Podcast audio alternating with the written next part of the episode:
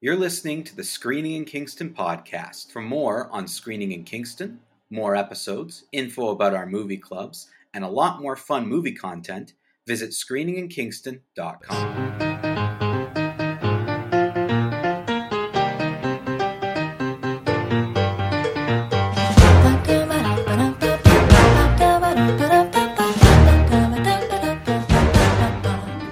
Happy week before Halloween, everybody. Woohoo. Get excited for your spooky movie fests. I hope people still do that. I mean, my plan Halloween night is to just watch some spooky movies, have some candy. Is that it? You kind of made it sound like there was going to be another thing. It's like the way you watch the movie, eat some candy, and then I was like, okay, and? Well, this, it's funny you say that, because this might be the first year that I actually have to consider if I'm going to hand out candy or not, because I'm in a house, not an apartment. Yeah. So I don't know if I decorate and hand out candy. I think you should. Yeah, do you know if there's kids in your neighborhood? I don't definitively know, but I believe there are. There's an elementary school not super far from where I am. There's a couple schools in a couple areas, and it is like pretty largely residential where I am right now. I also don't know how far you go to trick or treat. I don't know how that's kind of determined, because I grew up in Gananoque, so all the streets are kind of within one area. So it's a very easy path. So I don't know in larger places, how far do you go? So we grew up, we definitely trick or treated. I felt like we would go far and for long, but yeah. I don't know. Everything seems far and long when you're little. These days I see a lot of trunk or treats where you go before Halloween to a parking lot, either a church or a community center or whatever, and then that is the kids trick or treating. And I've never heard of this. Yeah, I feel like trunk or treatings have become more popular, but maybe they're still trick or treating. I don't know. So trick or treats, and then we also. That trunk or treats did not exist when I was growing up, but we did go to the mall. We would go to the mall and trick or treat at the mall, and then it was normally a couple days before Halloween. It wasn't on Halloween, and then we would hit up the streets, and So I don't know. Everything's different than when we were kids, Mike. It's true. It's really true. Hard to say. But anyways, I think you should, at the very least, get 100 box of Nestle's, Aero, Kit Kat, whatever. Mm-hmm. And then if no kids come, you have 100 mini chocolate bars. Which is, not the worst thing in the world. No. But yeah, that's a good plan. Maybe that's exactly what I'll do. Just throw a pumpkin outside, turn the lights on, and see what happens. Yeah. You could also be really lazy and just put it in a bowl and leave it outside the front. No, that's not fun. You got to earn it by saying, I expect to hear trick or treat. And then I would be one of those, there was always that annoying old person who was trick. You're giving me an option. And then we always had 3 or 4 of those. And you're always oh, come on, just give me the candy. What are you supposed to do? Rawr? I dressed up. I did all the things I was supposed to do. Come on. This is not a pony show, people. Exactly. Yeah. I'm not here to entertain you. I'm here to get my free candy. Did you get pop? Did you ever get cans of pop? Oh, yeah. Cans of pop. Bags of chips. Those were always the good ones. There was always an apple. Yeah, an apple. 1 or 2 places would always do the big, full-size candy bars. Yeah, the ritzy house. You'd always have those, trying to show off. And then you'd have, someone just handing out individual candy. But then you'd have the, little bags that have multiple things in them. Yeah. I know that's what we used to do. At home, we would always, I remember, because I would be helping to pack them up. We'd put 4 or 5 pieces of candy in a little bag that would be handed out. That's what we do. Just loose candy, and I think my mom was told the kids take what you want. That's kind of our rule. We, Dan and I, when we hand out candy, we say, take at least two, and, if they take one, we'll be like, take another one. You know what I mean? We encourage them to take more than one. And, normally the kids are pretty good and will only take, two. Every once in a while, you'll get a kid who, fists it, takes a whole... But, who cares? We have enough candy. Halloween. It's Halloween. Yeah, as long as you have enough candy. I mean, it's whatever. We moved to the country, though, so I don't think we're going to have trick-or-treaters. We think we might go into the city on Halloween, just for George's first Halloween. So we'll see. Yeah. I think that that makes sense. Yeah, it's definitely something I'm now thinking about where I didn't have to for the past couple of years. But in terms of my Halloween plans, it ends with movie candy. There, I didn't mean to trail off. That's the extent of the evening. Now, I've been saving a couple of my favorites to watch. There's a few movies, so it's more than one. I have a couple of my favorites that I plan on watching that night. So I've been kind of saving those. And I mean, frankly, all the new movies, with the exception of Cobweb, that are Halloween-y that I've been watching, have not been very good. So I'm kind of looking forward to a night of just actual good scare movies. Yeah. Are you going to tell us what these are, or are you going to save it for next week? Yeah, I'll save it for next week. I'll include that part of our Halloween episode. I'll talk about my favorites. I think I've mentioned some of them. I'm sure you'd be able to guess some of them. Yeah. But yeah, I'll bring them up next week. That's actually a good segue into, we close the vote. So you and I now know what the second movie we're reviewing next week is. Our fans don't. We're not going to tell you until next week. But I do want to share Taylor's reaction to finding out what. I don't even remember.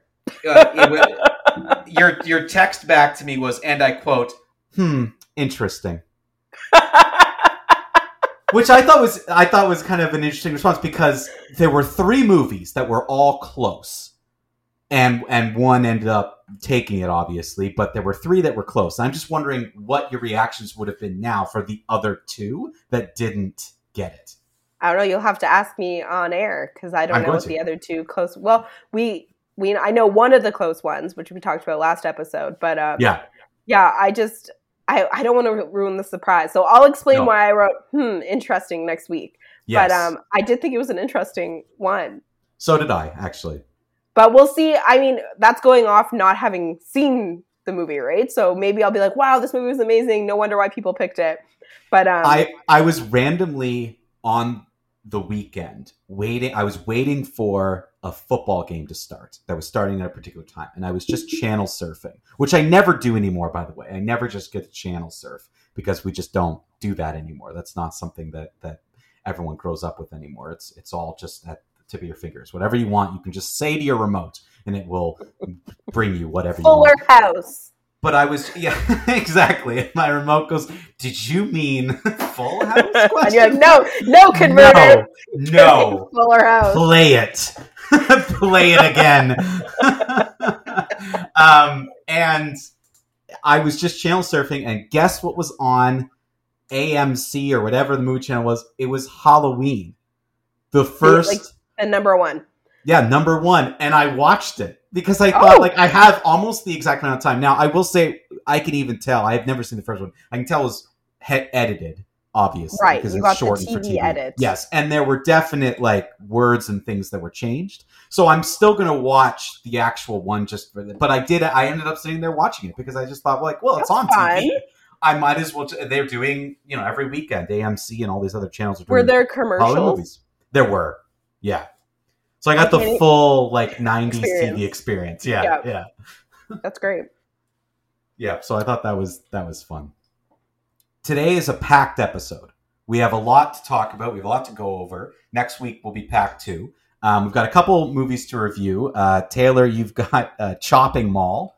Correct. Is your Halloween movie. Per Nicole's recommendation. Per Nicole's recommendation, our TIFF correspondent. And then I am reviewing my Halloween movie this week, The Boogeyman, the 2013 Boogeyman, which I do believe, Taylor, you said you didn't know existed. Did you say 2013? You told me at this... No, sorry, 2023. Sorry, 2020. Yeah, you said, oh, it's the new Boogeyman movie. I'm like, no. I don't... Yeah, this year. Sorry, not on my radar.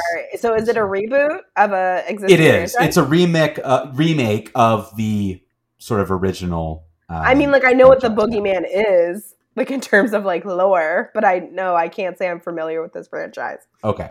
So yes, it's a remake, so I'm reviewing that, but I also went to the movie theaters and watched The Creator. Ooh. So I will be reviewing that as well today. We also have a bunch of fan questions, including, as Taylor, you predicted, some of our fans did write in. We had 3 people write in and ask about the Conjuring universe and where The Nun 2 fits.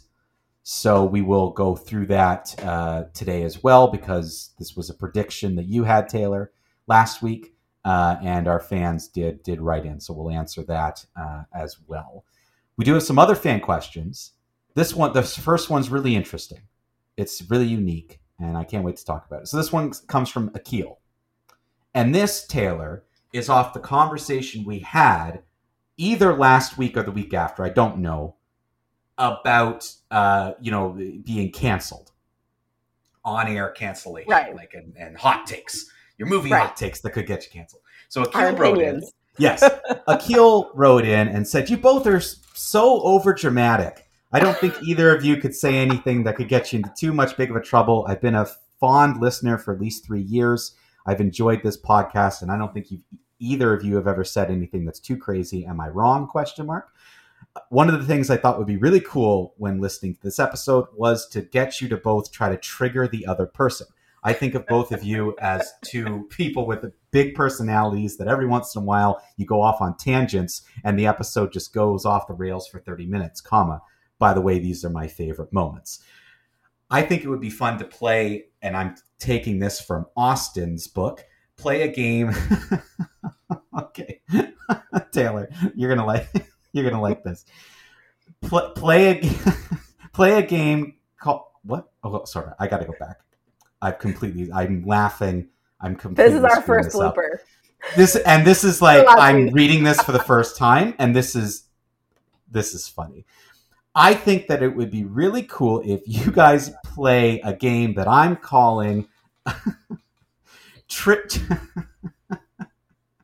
Trigger Me This, where each of you pick a topic that you think would set the other person off on a tangent. So, for example, Taylor would pick a topic for Mike that she thinks would send Mike off on a new direction, and Mike, you do the same for Taylor, where each of you will pick a topic that to try to trigger the other person into just going off on a tangent. So Taylor, are you interested in playing a round of Trigger Me This?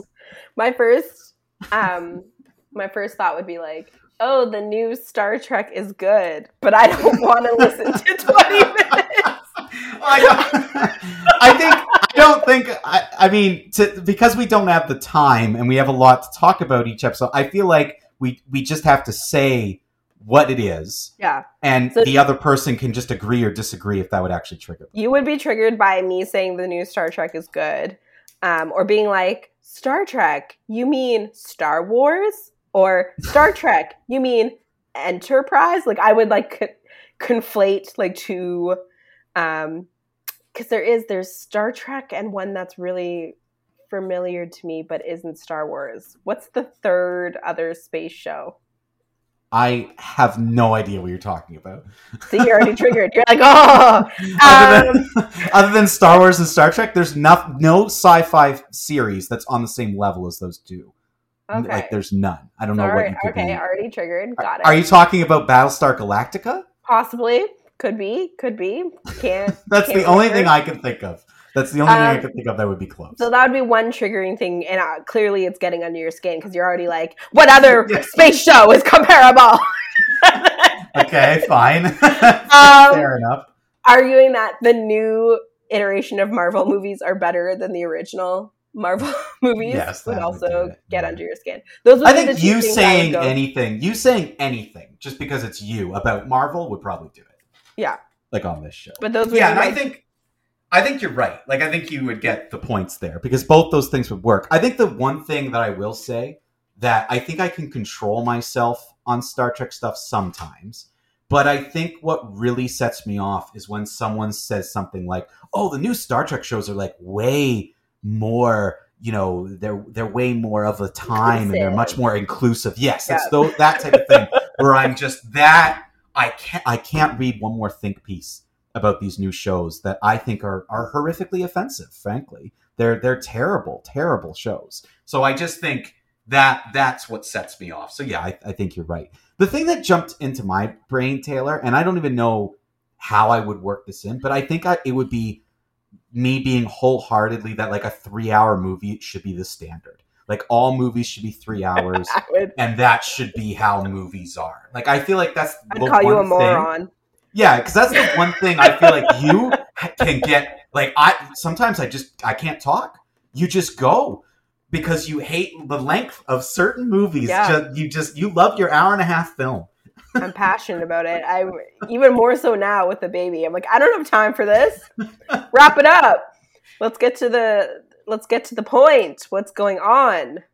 So I think you're just so much more well balanced than me that I'm having a hard time thinking of the second one. I'm trying to think of a second one, but I don't know if I have another Marvel one for you.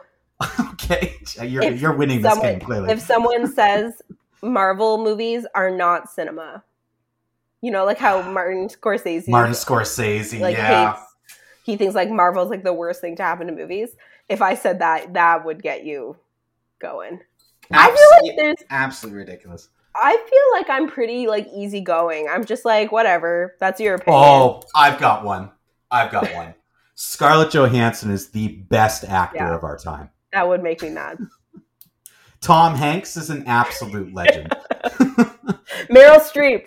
Rail That's Street, not remotely overrated.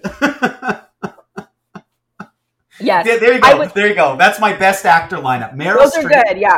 All three of them. And that would get you going, right? I am passionate about actors. Or if someone said that, Timothée Chalamet, best Wonka. That's a recent trigger for you. Yeah, that's very recent. You're very against this thing. Now, I don't know, like, have you changed your mind at all on this? Have you come around at all, or are you just completely not for this Timothée Chalamet? To be fair, I haven't seen recent stuff, but... Yeah, because there's a new trailer. I haven't seen the new trailer, but so I haven't seen anything to change my opinion. I'll put it that way. Okay. Like, there hasn't been, like, fuel for the fire, but there also hasn't been like, oh wow, maybe this will be good. Yeah. I have seen that finally people have been like, why is what's that actor's name, the guy who's playing the Oompa Loompa? Hugh Grant. Yeah, people are like, why is Hugh Grant playing a little person? And I'm like, thank you, like so weird. Oh, there's fine people are finally asking. You get credit for that. You were the first person to bring that up. I couldn't believe that this. Who in what boardroom did they think that was a good idea?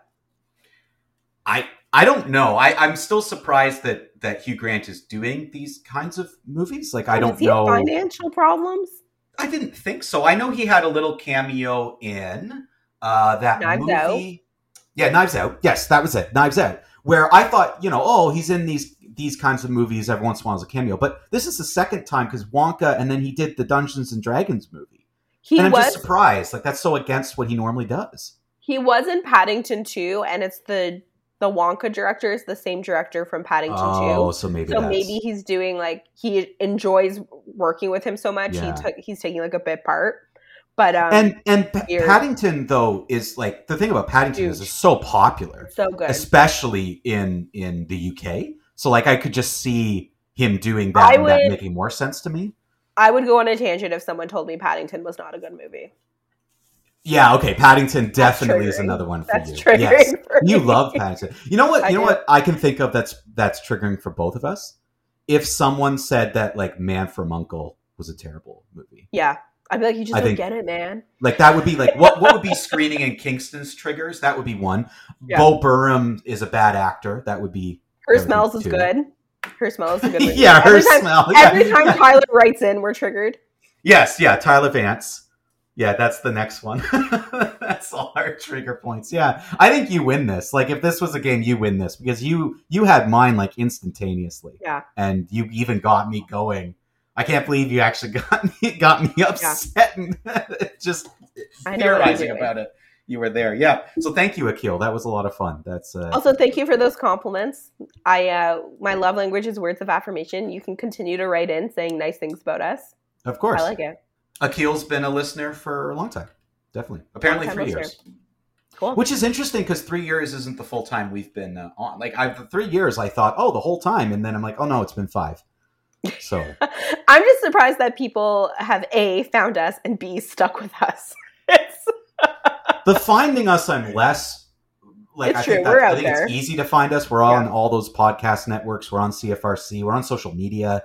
So we're out there. But yes, sticking around... I'm always surprised by that. But hey, people like what they like. Next question here comes from Yvonne, who I don't believe has written it before. Yvonne wants to know, I'm looking to sit down and enjoy something new for my Halloween experience this year. I do love the variety of Halloween movies, but I'm looking for something a little bit different. I've never been big into psychological thrillers, but there's a few that people have recommended for me, and I'm wondering if you could give me any of your opinions on this if you've seen any of these movies. Okay. So Yvonne's got a list here. Thank God she's giving us a list. I thought we were going to have to give her a list. Okay, this is good. All right. It's one of those things where I really need to start reading the questions in advance. Yeah, to make sure we don't run into those. But so anyway, here's a list of psychological thrillers. Wants to know if we've seen them and have any. She does not like this genre, correct? Not generally. That's what it says. I don't generally like the genre, so got it. We'll try that. Okay. Number one, Ex Machina. That's a good one. I like Ex Machina. I think that's a very good movie. I think it's a little weird. Sci-fi. Yeah, like it's not just psychological. It's a little sci-fi. I would actually describe it more as sci-fi and not a psychological thriller. Like, I wouldn't consider it a psychological thriller. To me, it's sci-fi.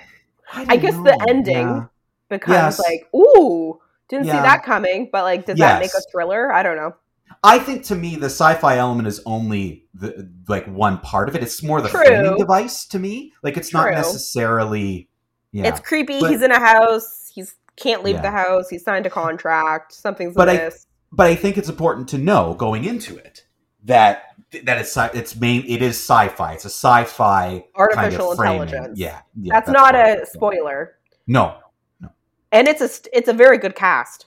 It is. It's a good cast, and it's a very isolated movie. You're kind of with 3 or 4 people the whole time, and they're all excellent. So I would give it recommend. A recommend. Yeah, or recommend. Yeah. Midsommar. So Midsommar. Which I think you and I disagree on this one a little bit. I don't like him. That Ari, what's his last name? Aster. Yeah, I don't like Hereditary. I didn't like Midsommar, however you say it. Midsommar. I mean, my girl Florence is in it, and she's amazing. But she's very good in it. I think it's decent. She's very good. For me, it's a skip it. Also, it's. If you're not into like psychological movies, or like art house movies, this is gonna be a hard pass for you. Yeah, I agree with that. Yeah, I like it, and I would recommend it, but with what you just said, I would say maybe not a good introduction. I think in terms of the ones we've heard, so there's a couple more on here, but definitely if you talk about an introduction to it. I don't think you want to watch that over Ex Machina. Also, to me, again, this isn't a psychological thriller. This is like a folk horror. It's hard. It's hard where to... With psychological thrillers, I feel like there isn't... There's like the threat of violence, but it isn't necessarily like gory. Like if you don't like gore, like psychological thrillers are a pretty safe genre for you because it's more like foreboding and like mystery.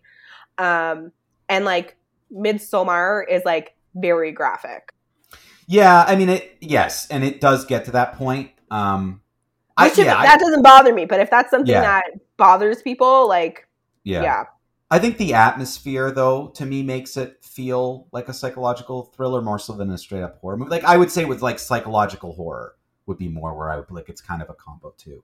Right. We just got a couple more to get through here, so we'll go through these fast. Gone Girl. I've never seen it. Can't weigh in. It's decent. I saw it and it was decent.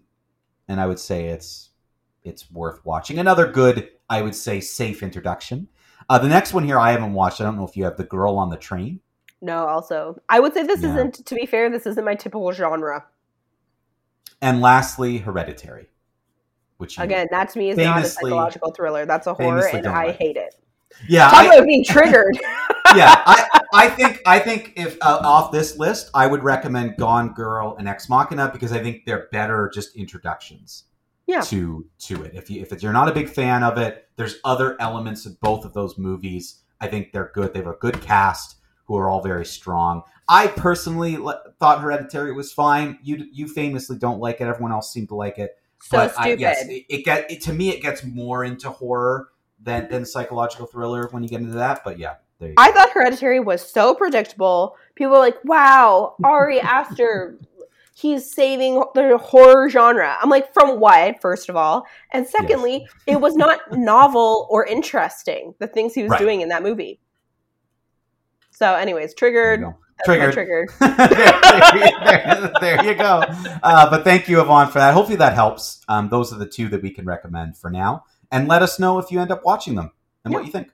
That's a fun game. Just people saying like, "What's your hot take on this movie?" Yeah, we'd love more of those. Less work for us. Okay, so before we get into our movie reviews this week, we wanted to go back to the Conjuring universe a little bit and talk about where does the Nun 2 fit in the Conjuring universe. So I've got my list here. I'll go first and go through my list of where I think the Nun 2 falls. So I've got my list of movies here. Also, I was doing some research, and you remember the movie the Curse of La? Okay, Mike, I'm literally looking. I'm on Wikipedia right now, and I'm like, where is it on the? Why isn't it on this list? It's being considered because I couldn't find it either, and it's being considered connected to the other films, but not part of the universe. Because there's also a movie in 2016 called Wolves at the Door, which is also considered a connection, but not part of the universe. So I guess we're going to take that out. Fair enough. I didn't like that one. Okay, so we're just dealing with the Conjuring movies, Annabelle and the Nun, right? Because that feels right to me. Yeah, yeah. Oh, okay. And what about the devil? Okay, yes. I'm like, where's the devil made me do it? Devil made me do it. Conjuring, the devil made me do it. So stupid. So we got I want to be in these boardrooms when people are deciding these stupid. We got the Conjuring, the Conjuring 2, the Conjuring, the devil made me do it. Just call it the Conjuring 3. Yeah. Yep. Triggered. This is just an episode. Triggered again. Triggered again. Here we go. So I'll go through my 8 films then first from top to bottom, and then we'll just see debate from what you think after.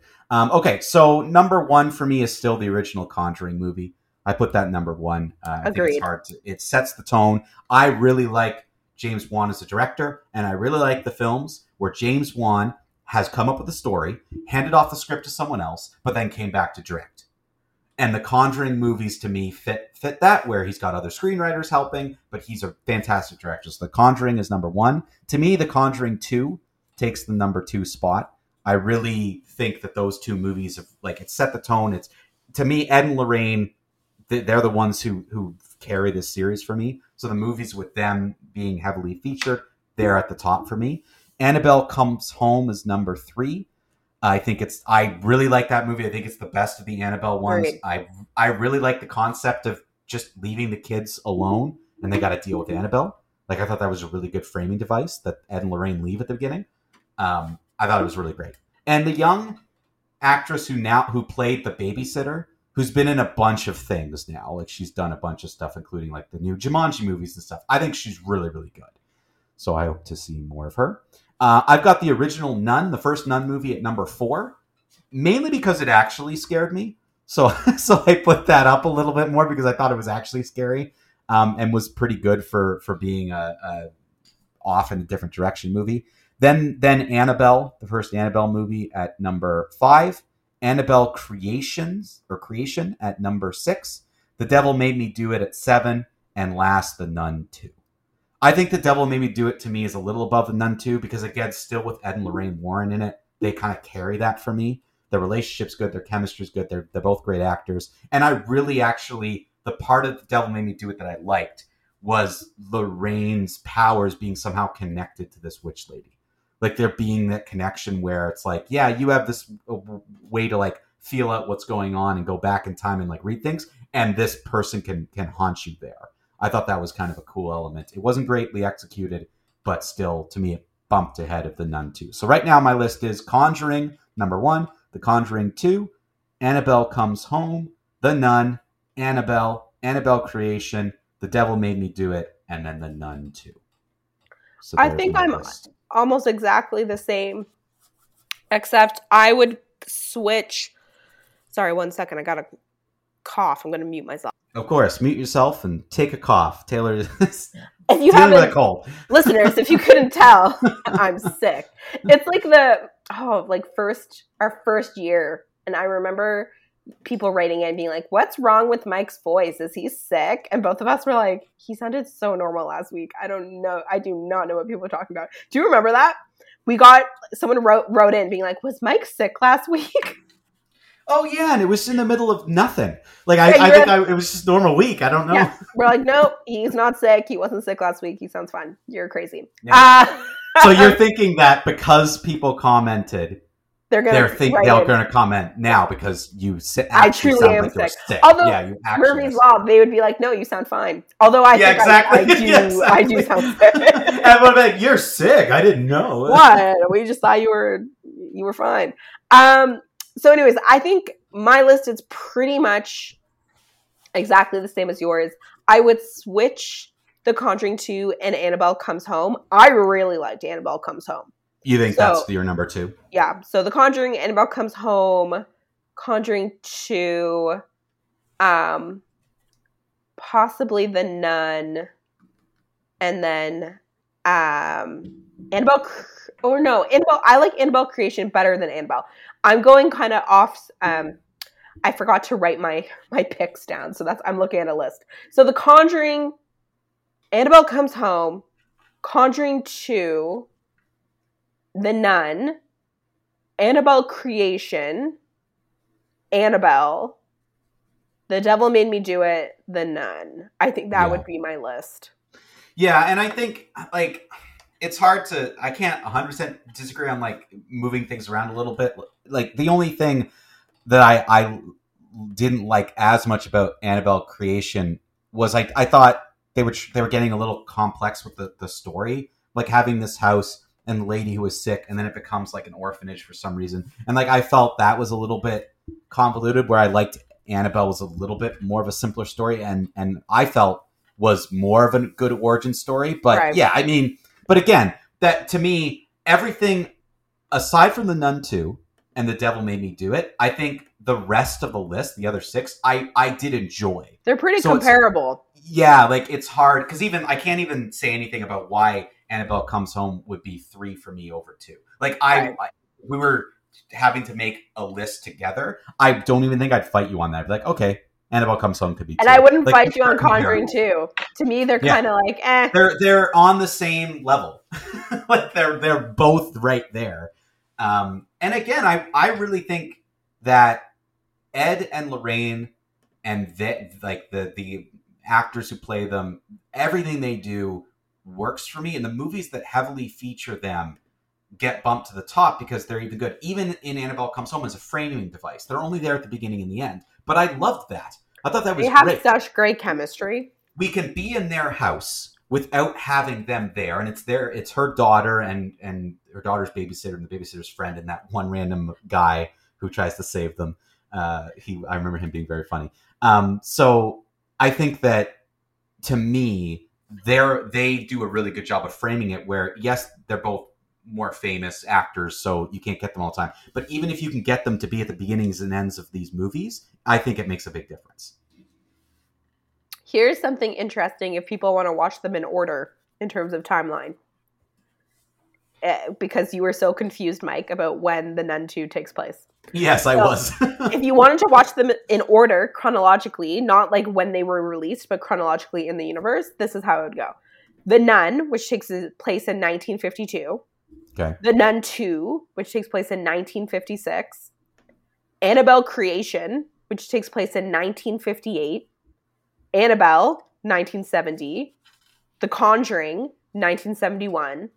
Annabelle Comes Home, 1972. Busy couple years for the Warrens there. Yeah. The Conjuring 2. A lot going on. The Conjuring 2, 1977. And then The Conjuring, The Devil Made Me Do It, 1981. Yeah. So that's if you want to watch them in order. Which, honestly, like, fair enough. That's a good way to watch them, too. Frankly, that is, yeah, that's would, not I guess, a bad way. That'd be the way to do it. Yeah. that would be the way to watch it.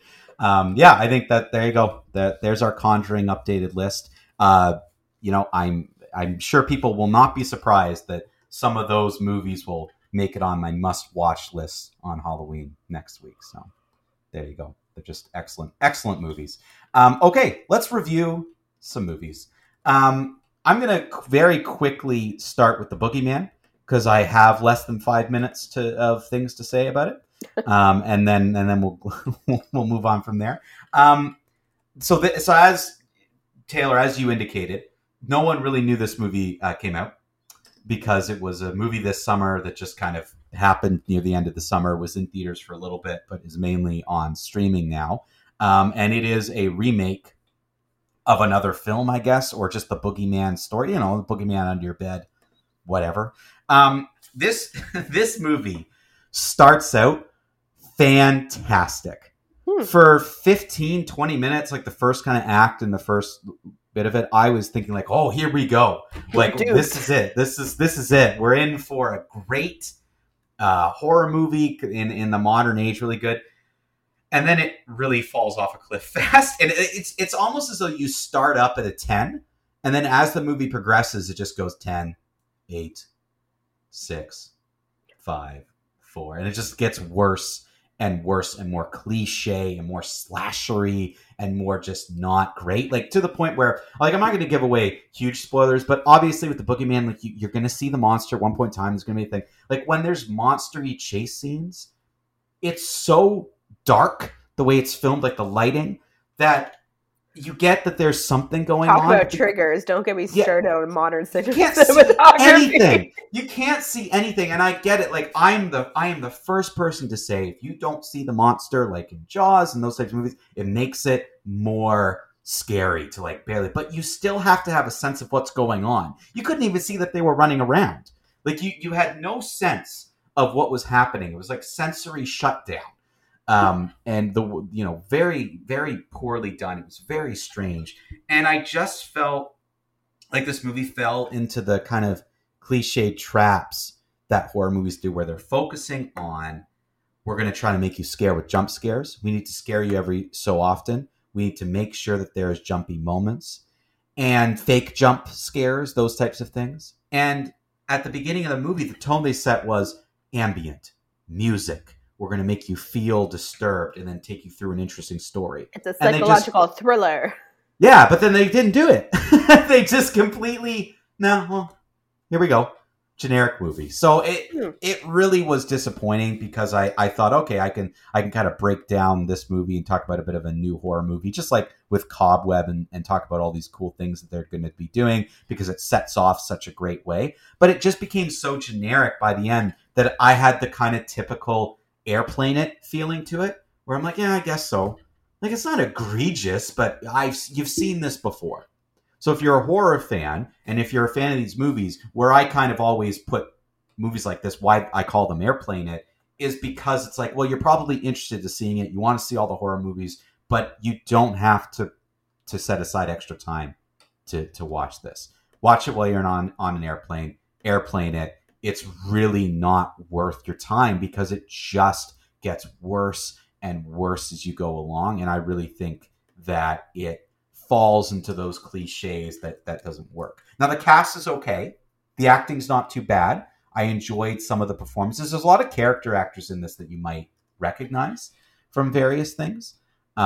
But and they're all great. Like they all do their job well, and it's well acted. But I just think the script and the way it was executed and the way it was shot, and especially the direction of this movie, makes it kind of forgettable. For being a 90-minute movie, it felt so much longer because it just dragged in the second and third act. It didn't really progress anywhere interesting. It was more interested in setting up jump scares or fake jump scares and not telling a good story, not being compelling, not being atmospheric, not making you just feel unsettled. So to me, The Boogeyman, it's an airplane it. If you're a fan of horror movies, maybe it's worth watching and worth catching up on. But honestly, I just felt there wasn't enough there to say too much more about this movie. Interestingly, it's based on a short story by Stephen King. By Stephen King, yeah. But I think, I don't know. It's a very short story, and then they made a 90-minute movie out of it. Like, I feel like it's loosely sometimes it's a based. Short story for a reason, right? Yeah, yeah. Or we, can, they try to stretch it out, and I feel like they're just this type of thing. Like, can we just pay him whatever we need to slap his name on it to get some interest? But yeah, I just felt like it really missed the boat, and I think maybe I'm spoiled a little bit because I got to watch Cobweb a couple weeks ago, and I think. I feel like I'm going to compare things to that movie. If for no other reason other than the fact that, well, that's the good movie I've seen this year that did all these things better, that I thought at the beginning of Boogeyman, I thought, oh, we're getting this. We're getting this exact thing. Like, it's going to be this atmospheric slow crawl, make you feel, a little bit unsettled, make you feel scared. And then a good payoff when you see the monster, when chase scenes happen, when things happen, you've got to get those things in there. But you've earned a little bit of schlockiness because of the way the movie is. This movie just from head to toe was just not working for me, aside from the first little bit where it set a very good tone. So there you go. Airplane it. Wah, wah. Taylor, you're reviewing Chopping Mall. Yeah. Which is interesting because you're going back in time for this one. Another time machine movie for me. Yeah. This movie was released in 1986, and it's described by Wikipedia as a techno horror. I didn't realize that was a subgenre. Buckle up, everyone. Yeah, it's a techno horror. So Nicole texted me being like, have you seen this movie? You have to watch it. It's ridiculous. It's a lot of fun. It was originally tested under Killbots when it was first screened, and then it didn't perform. Killbots. Yeah, that's when it was first named. It tested really poorly, so they cut out 19 minutes, so you already know what you're in for. They cut out 19 and added nothing else. The movie is an hour and 12 minutes.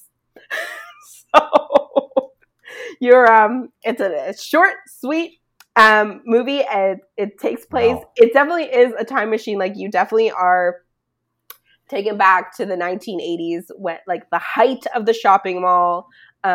Young people these days probably don't even know what a mall is. But, I'm sure people go to the mall. It's kind of like Amazon, but in person. Yeah, stores that you walk into. So it takes place in a mall, and the mall has just purchased these robot security guards, and there's 3 of them, and essentially what happens is at a certain point in the night, the mall locks down, so there's no way to escape. And these robot security guards are programmed to essentially neutralize intruders or criminals or whatever. And at the very beginning, you get some very nice explanation saying, won't these robots just kill them? Kill the criminals? And the businessman says, no. They'll just neutralize them. Well, of course, there's an electrical storm, and the security guards become killbots. This sounds so ridiculous. It is everything you want in kind of a B movie. Apparently, it's considered a cult classic now, which is probably why Nicole knows about this movie. Like, Nicole's pretty hip to VHS gems or whatever. Apparently, now I was on the Wikipedia page. It has people now consider it a critique of the Reagan era. I mean, I've studied American culture. I couldn't quite. I'm like, I don't know. I think that's a stretch. These Killbots. The movie is like, let's just say it's pretty straightforward. These people are trapped in a mall and they're trying to survive the Killbots. There is kind of the premise or like why the people are in the mall is because they've decided to have a after hours party in a furniture store, but there's only 4 couples at the party. So the party consists of 8 people, and 3 of the 4 couples proceed to have sex in the furniture store all at the same time. So that again is just like a indication of what you're in for when watching this movie. Yeah, this is getting more and more ridiculous. More weird. It's like it's very 80s. There is like very mild nudity, but like in a very 80s way where you're like, yeah, that totally was not needed, but it's the 80s, right, and we're just gonna do it anyway. Which was like, that was very popular in 80s movies. Like it just would happen. I don't know if they were trying to like push the envelope in cinema or whatever, but it was very, often like completely not corny. Necessary. Very cheesy, very corny. The Killbots are pretty cheesy. It's no actors that I recognize. Like they may very well be character actors of the 80s, but no names to me. But like I had a lot of fun watching this movie. I think this is definitely one of those movies where if you are looking for a movie for a very varied audience. So, it's Halloween. Not all your friends like horror movies. You have some horror buffs. Very varied interests. This movie is a great one because it's a movie where you can pop in and just like make fun of it together for an hour and 10 minutes. You know what I mean? Right. Like it sounds like it would be a good, like, honestly, party movie. Yeah, it is a very good party movie. And while I was watching it, I just thought, like, movies aren't fun anymore. Like, it was fun to watch this movie. And I feel like movies just don't, like, there aren't any more, like, stupid little movies. You know what I mean? And maybe there are, and I just, like, don't have access to them. But, like, you would have been able to see this movie in a movie theater in 1986. Yeah, I mean, a lot of them go to streaming now. That's like, fair. Those types you find those on streaming. There's not quite the same audience for the movie theater, yeah. But for me, I wouldn't go so far to say it's a see it, but for me, it's a stream it. I was able to get it on YouTube, like just watch it on YouTube. Oh, so, someone uploaded it. I don't know if that's kosher or not, but anyways. I don't think so. But... I don't know. Maybe by the time you watch this or you listen to this, they've taken it down. But essentially, yeah, probably. I found it on YouTube, guys.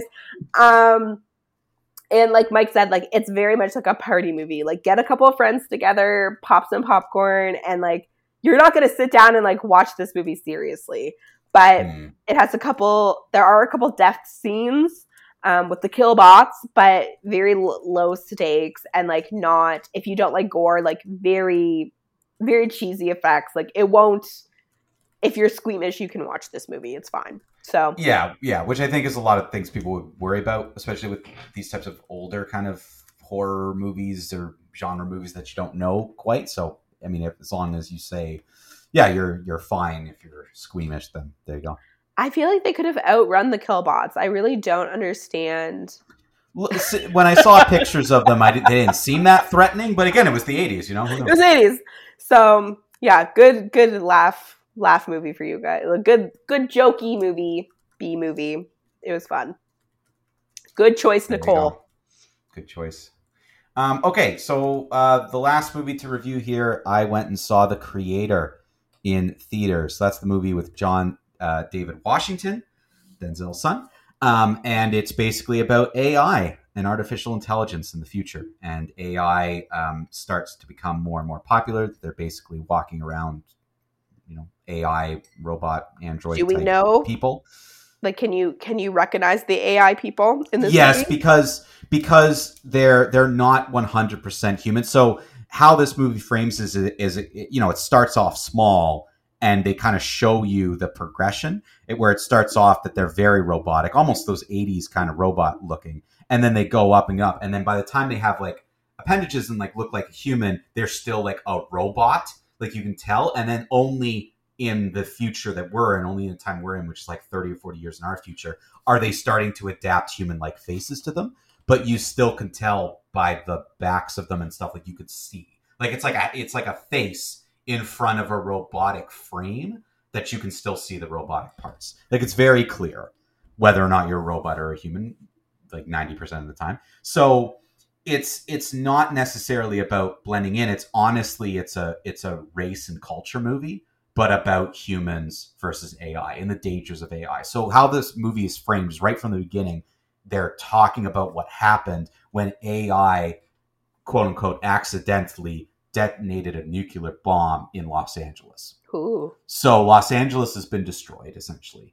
And the U.S. government, in conjunction with sort of the Western allies, have banned AI, whereas AI have found refuge in sort of parts of Asia, but they call it New Asia. So I don't know, like there's been like governments have fallen and like there's a whole big thing that they don't really get into. Like one thing I will say is this movie builds worlds. Like it's built a world here and it's got a lot of different things in it. Is it based on existing IP? Like is this a book? It sounds like a very narrative story. Yeah, not that I researched and know of. I felt that it was very heavily influenced by sort of 80s sci-fi movies. Right, Blade Runner. Yeah, like it felt very much like Blade Runner. It felt very much like Terminator and Alien. Like these movies that are like slow and they introduce you to a world and they're not worried about giving too much away and they're okay with being a little more subtle. And it's from the director Gareth Edwards, who did Rogue One, one of the Star Wars movies. So I don't know what it was based on before, but I'm pretty sure Gareth Edwards was also a writing credit. So again, I don't know what it was based on, but he was involved in writing it. It seemed relatively original, but yes, has that narrative quality to it. Like that's where the movie hits good for me. Like it hits it out of the park. Strong narrative structure, really interesting story, and a really interesting, cool world that it was built. And it's okay. Like I'm fine with like slower movies, and I will tell you this movie's slow. And one of the negatives is it's too slow, too much. Like there's too many times where I was drifting there, and it's 2.5 hours long. But it feels like it's at times it's doing it the proper way. It's hitting at being like, oh, this is like a really cool way to introduce this character. We can do this slowly. We can introduce certain concepts, but not, shove it right in your face. Like it felt like a movie that thought its audience is smart. So we're going to take it, slow, but we're not going to spell everything out for you. There's sort of a montage at the beginning, like a TV program that explains everything, but otherwise we're just going to dive into it. This movie is just so horribly inconsistent that that's where it hits me, where there's moments where I'm like, wow, that's like a really nice sequence and it was thought out and it's a really good metaphor and like all these things. And then the worst dialogue will happen. And you're just sitting there going, wait, what? Like, is this a parody? Like John David Washington is such a great actor. And there are moments where I'm just like, that was so bad. Like that was like amateur slog, awful dialogue, and I couldn't get over it. And this movie, so there's this movie has a sort of antagonist character. She works for the military. So the whole premise is John David Washington's undercover at the beginning, and he's trying to find out information. They're looking for the creator of more AI, whoever's developing more AI. They're looking for them. And John David Washington's like this kind of undercover person, and then he goes away for a bit and gets recruited again. And this character, she's a colonel, comes to recruit him and goes on this mission. And she's kind of like really like hard to deal with and really like has no tolerance and is your antagonist, right? Who's kind of pushing him in one direction, whereas his feelings are going the other. The whole time I was thinking like, wow, that looks so much like Allison Janney, but they obviously couldn't afford her. So it's like, I always call them discount this person. And because she wasn't as good of an actor, where I'm like, oh, it's discount Allison Janney. Bargain bin. Couldn't afford her. Not as good. So bargain bin, whatever. Then I found out, Taylor, it is Allison Janney. Ouch. Which made it so much worse, where I'm like, you're better than that. Like, that was a terrible performance for such a good actor. Yes, I think so. So Ken Watanabe's in this, who's really good. Gemma Chan, who I think is brilliant. John David Washington, who I really like. And there were just too many moments where I thought, oh, this really good actor just did a good job. And now in the next scene, it's so horrible. It's terrible and it's schlocky and it doesn't work. And this movie has so many of those inconsistencies, whereas these cool, interesting set pieces. Like, for example, they have a technology now when someone dies, they can take the brain pattern and put it in an AI for 30 seconds or 40 seconds, depending upon how damaged the brain is, and find out the last moments of that person, like if they want a piece of information. Right. So it's like the person comes to life. So there's this one actor, I don't know his name off the top of my head, but there's one actor who plays an AI soldier, but he plays multiple ones because the face has been replicated multiple times. I'm going to look him up because he deserves to be credited because he was really, really good. But there was this one scene where he had to play a deactivated AI, but with the brain of a dead soldier who we just saw die in it for 30 seconds. So he comes back to life, is panicking, has no idea what's going on, but they're trying to interrogate him to get information. And I was like, that was good. Like, that was really well done. That's such a cool thing. It was emotional. It was impactful. Like, it really worked.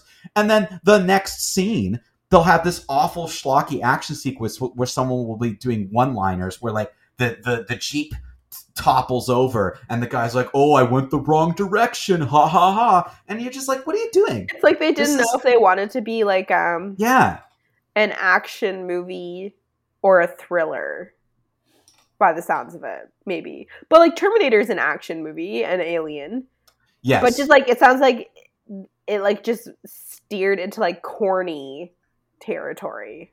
Maybe. So the actor's name is Amar Chadha Patel, and he was in. I recognize him because he was in the Willow TV series, right, which was canceled. That they did, which was canceled, and he was also in Wheel of Time, which is another sci-fi TV series. Amazon, yes. So he was excellent, and there was moments like that made me think, oh, this is a really cool concept. This is really well directed, really well done. But then it just falls off after that. And I thought I've never had this movie be so inconsistent where I'm confused at one moment, but then right on track with them the next. I'm complimenting the acting in one moment and then I'm really hating it in the next. And I just felt like this could have used a different screenwriter to come in and clean it up, maybe a little bit more focus. Like, I think this director is good, but I don't know what happened. Because there's just so many good moments and then so many bad moments. It felt amateurish. Like, you're overwhelmed and you're able to do these little things well, but not these other things well. And this movie like looked really good. Sci-fi is tricky because like it is. It's fantasy, but it's grounded in real science. So people kind of want it to be realistic. You know what I mean? Especially because like AI is like a real thing. I think it's tricky. I don't think I would have the confidence to pull off a science fiction movie. Here's a question for you, Mike. Yeah, real quick. Go ahead. I was going to save this for I'll ask it again next week, but phrase it differently. But for this week, do you think you could beat an AI robot? Like, think Westworld. At what? Like they turned evil. They want to murder you. Oh.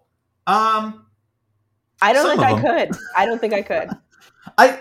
I mean, probably not, but some of them. I think because of who I am, I think I could. I think I could because I'm very. You won't. but I won't. Yeah, exactly. And I think I'm so inconsistent that I think it would be hard for an AI to grab my patterns. Like, I think I can be inconsistent. I don't think I'd be able to necessarily identify an AI robot. Like, you know how Blade Runner, the whole thing is you don't know who. That would be so tough. Yes, you don't know which one's hard. Number one, I don't think I'd be able to identify. And then number two, there's no way I can outsmart a computer. They're tapped into quote unquote the mainframe or whatever. You know what I mean? The knowledge of Alexa, like at their fingertips, they can search the internet in a like. You know, like, no way. There is no way that a human could beat AI. And that's why these movies are so scary. Yeah, and it does a good job of building that world and making it realistic. Like, it does do a good job of that. And I think at the end of the day, it shows you some of the fears that we all have. And that makes it that connection. But to me, this movie's a stream it. I think it could have been so much better. It was just too wildly inconsistent for me. I really wanted to love this movie, and I came out kind of feeling meh. But I do think it's a better than an airplane. It but just not quite what I wanted to see. So it's a stream it. There you go. Another week done. We've got a big Halloween episode next week where we're going to look at two of the films in the Halloween movie series. And we'll talk about The Conjuring again, probably, and our favorite picks for Halloween movies, because we'll be having our episode right on Halloween. So don't miss that. And you'll hear from us next week. Let's go see some movies.